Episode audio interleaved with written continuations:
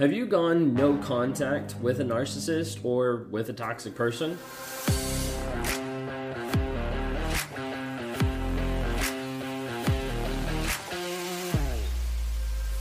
If you guys are new here, my name is Ben Taylor. I'm a self-aware narcissist on this channel to provide awareness, growth, healing, and change. I'm the founder of Raw Motivations, the creator of the NARC app, Narcissistic Abuse Recovery Community, and your guide in the 45-day Clarity Challenge that you can access at claritychallenge.net.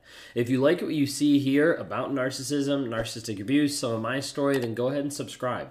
We have videos that drop every single day to try to help people understand the crazy-making called narcissistic abuse.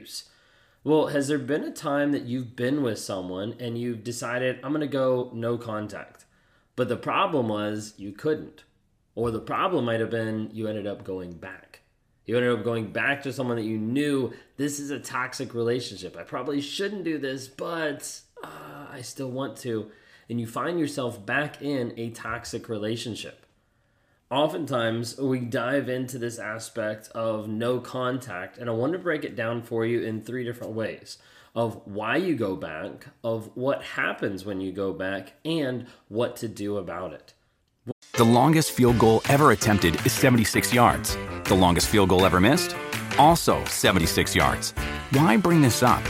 Because knowing your limits matters, both when you're kicking a field goal and when you gamble.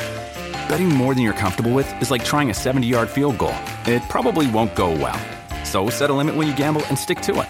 Want more helpful tips like this? Go to KeepItFunOhio.com for games, quizzes, and lots of ways to keep your gambling from getting out of hand. What does motion sound like? With Kizikans Free Shoes, it sounds a little something like this. Experience the magic of motion.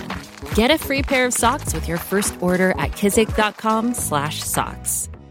Well, why do you go back? Okay, that's sometimes people's question to themselves when they arrive back in a toxic relationship and they're like, I don't even know why I'm here. Like, I know mentally that this is a bad relationship. I know that this is not a healthy thing. The anxiety, the stress, the frustration, the reactive abuse that I exude, like all these different things that happen when I'm with this person, why would I want to go back? But they still feel this like pull. They still feel this piece that's pulling them back to this other person. And a lot of times that's because of addiction.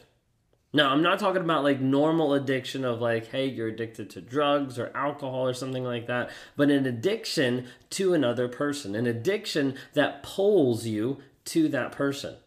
Oftentimes, this addiction is not a drug that someone is addicted to, but a person where they're addicted to the possibility and the maybe that something might actually happen, transpire, or become better than what it actually is.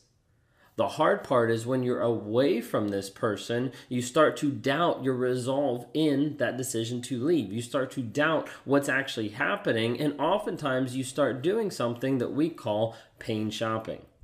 Now, when we're talking about pain shopping oftentimes is where you're not feeling a certain way. Maybe there's a connection piece that you're missing, and so as a result, when you're away from this person, you're like, I need to go back. I have to be able to get with them to have this interaction, to have this moment, to have this feeling. Sometimes it's the opposite and you don't have any feelings. You're like, I don't know what's going on. I'm completely numb. I'm completely like void of like feelings. What do I need to do? And as a result, you go back because you know that there's feelings there. The majority of time, though, when people start doing pain shopping, they're only trying to soothe a wound that's inside themselves, and they're not really going through proper categories to learn how to heal, how to grow, and how to change. Well, a lot of times the reason why people go back, I mentioned, was the possibility that maybe the addiction piece, and then they start pain shopping to feel better about themselves. A big part of people going back is because of hope. A lot of people view narcissists as being like, maybe there is a hope for them to change, understand, get aware, actually value me, etc., etc. That's why a lot of times I don't talk about hope on my channel as a way to provide hope for people in narcissistic relationships, because what happens is someone then latches onto one thing I say and they're like, I'm gonna stick with it, I'm gonna be with this person and they're gonna change, they're gonna turn out just like him, all this kind of stuff. And I'm like, no, if you don't see consistency in the change aspect, consistency and honesty in vulnerability, you're living a pipe dream and there is no hope, and you need to work on yourself and stop living thinking that someone else is going to change. Hope is a powerful piece that locks people in to a toxic relationship. Thinking of the potential of this person, of how they have so much potential or how much your relationship has so much potential, is another piece that ties people to that person. And cognitive dissonance is another piece that ties it in very well, that makes you confused of like, what do I actually believe? Well, see, when we're talking about cognitive dissonance, we're talking about the idea of holding two opposing thoughts. Of what do I believe, this person's words or this person's actions? Do I make this decision and have them get mad at me, or do I make this decision and have them give me the silent treatment? Which do I actually do? And when people stay in that limbo, in that middle, and like, I don't know which way I'm supposed to go, that produces mental, emotional, and oftentimes physical responses, because you're in that anxious and high anxiety stress level state for a period of time that's damaging to you and is damaging to your body. The hard part with being with a narcissist is that's normally status quo of where you're always going to be. That type of idea and feeling oftentimes will trap people in just a stasis mode of like, I don't know which way to go. And as a result, they just stay instead of confronting it or instead of getting out. This all produces a trauma bond.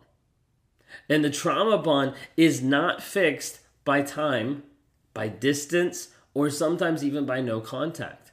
A lot of times people think like, well, if I just get away, if I just, disappear, time will heal all wounds. And no, it's not true. Because a lot of people get away and they are still trapped in their mind and in their heart, even though they might physically be away from that abusive person.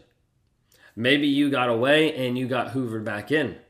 Right now, as this video is being produced, it's the holiday season. I've talked about holiday hoovers, of coming back into your life being like, it's the most wonderful time to hoover you back in. And a lot of times people get sucked back in really easily. Okay, well, what happens when no contact is lost? Okay, so why do we go back? And then what happens when no contact is lost? What happens when we go back to a narcissist? Well, the majority of time when you come back into a narcissist's life and you're like, hey, I'm back, I'm committed, I'm gonna do this again, or whatever it might be, whatever that looks like, okay? You're no contact, you walk back into the life. A lot of times a narcissist will view that as permission of all the things that they've done to you, being like, hey, that is okay that it happened. And as a result, they're like, wait a second, now all the stuff I did, it's okay for me to do, and it becomes a new baseline of abuse. Imagine that that person was mean or did so many things up to a certain level and then stopped.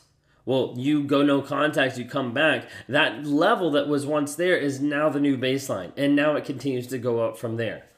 Oftentimes, when you come back to a toxic relationship, it accelerates, it gets worse, it gets thrown in your face, it gets more violent. There's a lot of different pieces that happen right then and there.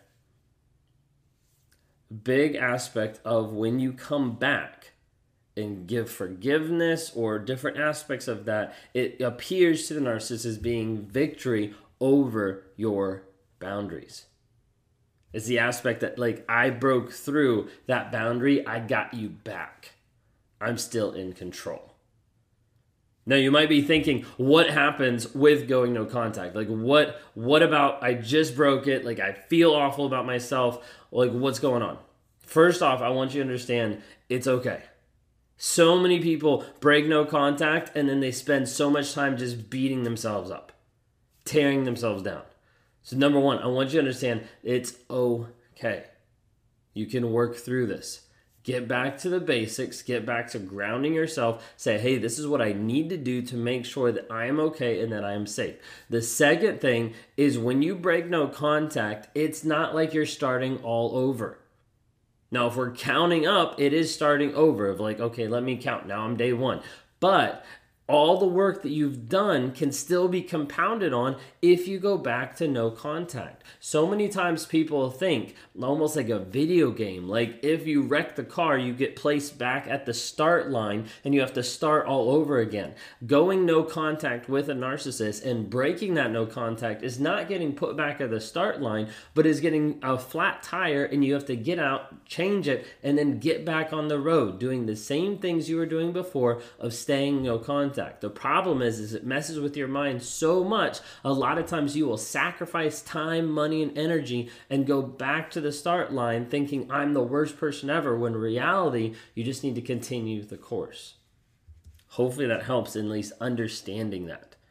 When you decide, hey, I'm going to go back to a narcissist that hasn't changed, that you haven't seen the difference, or you're confused, maybe you have, you need to understand when you break that no contact, you're signing up for all of the things that happened in the past and saying, I'm ready and I'm willing for this to happen to me again.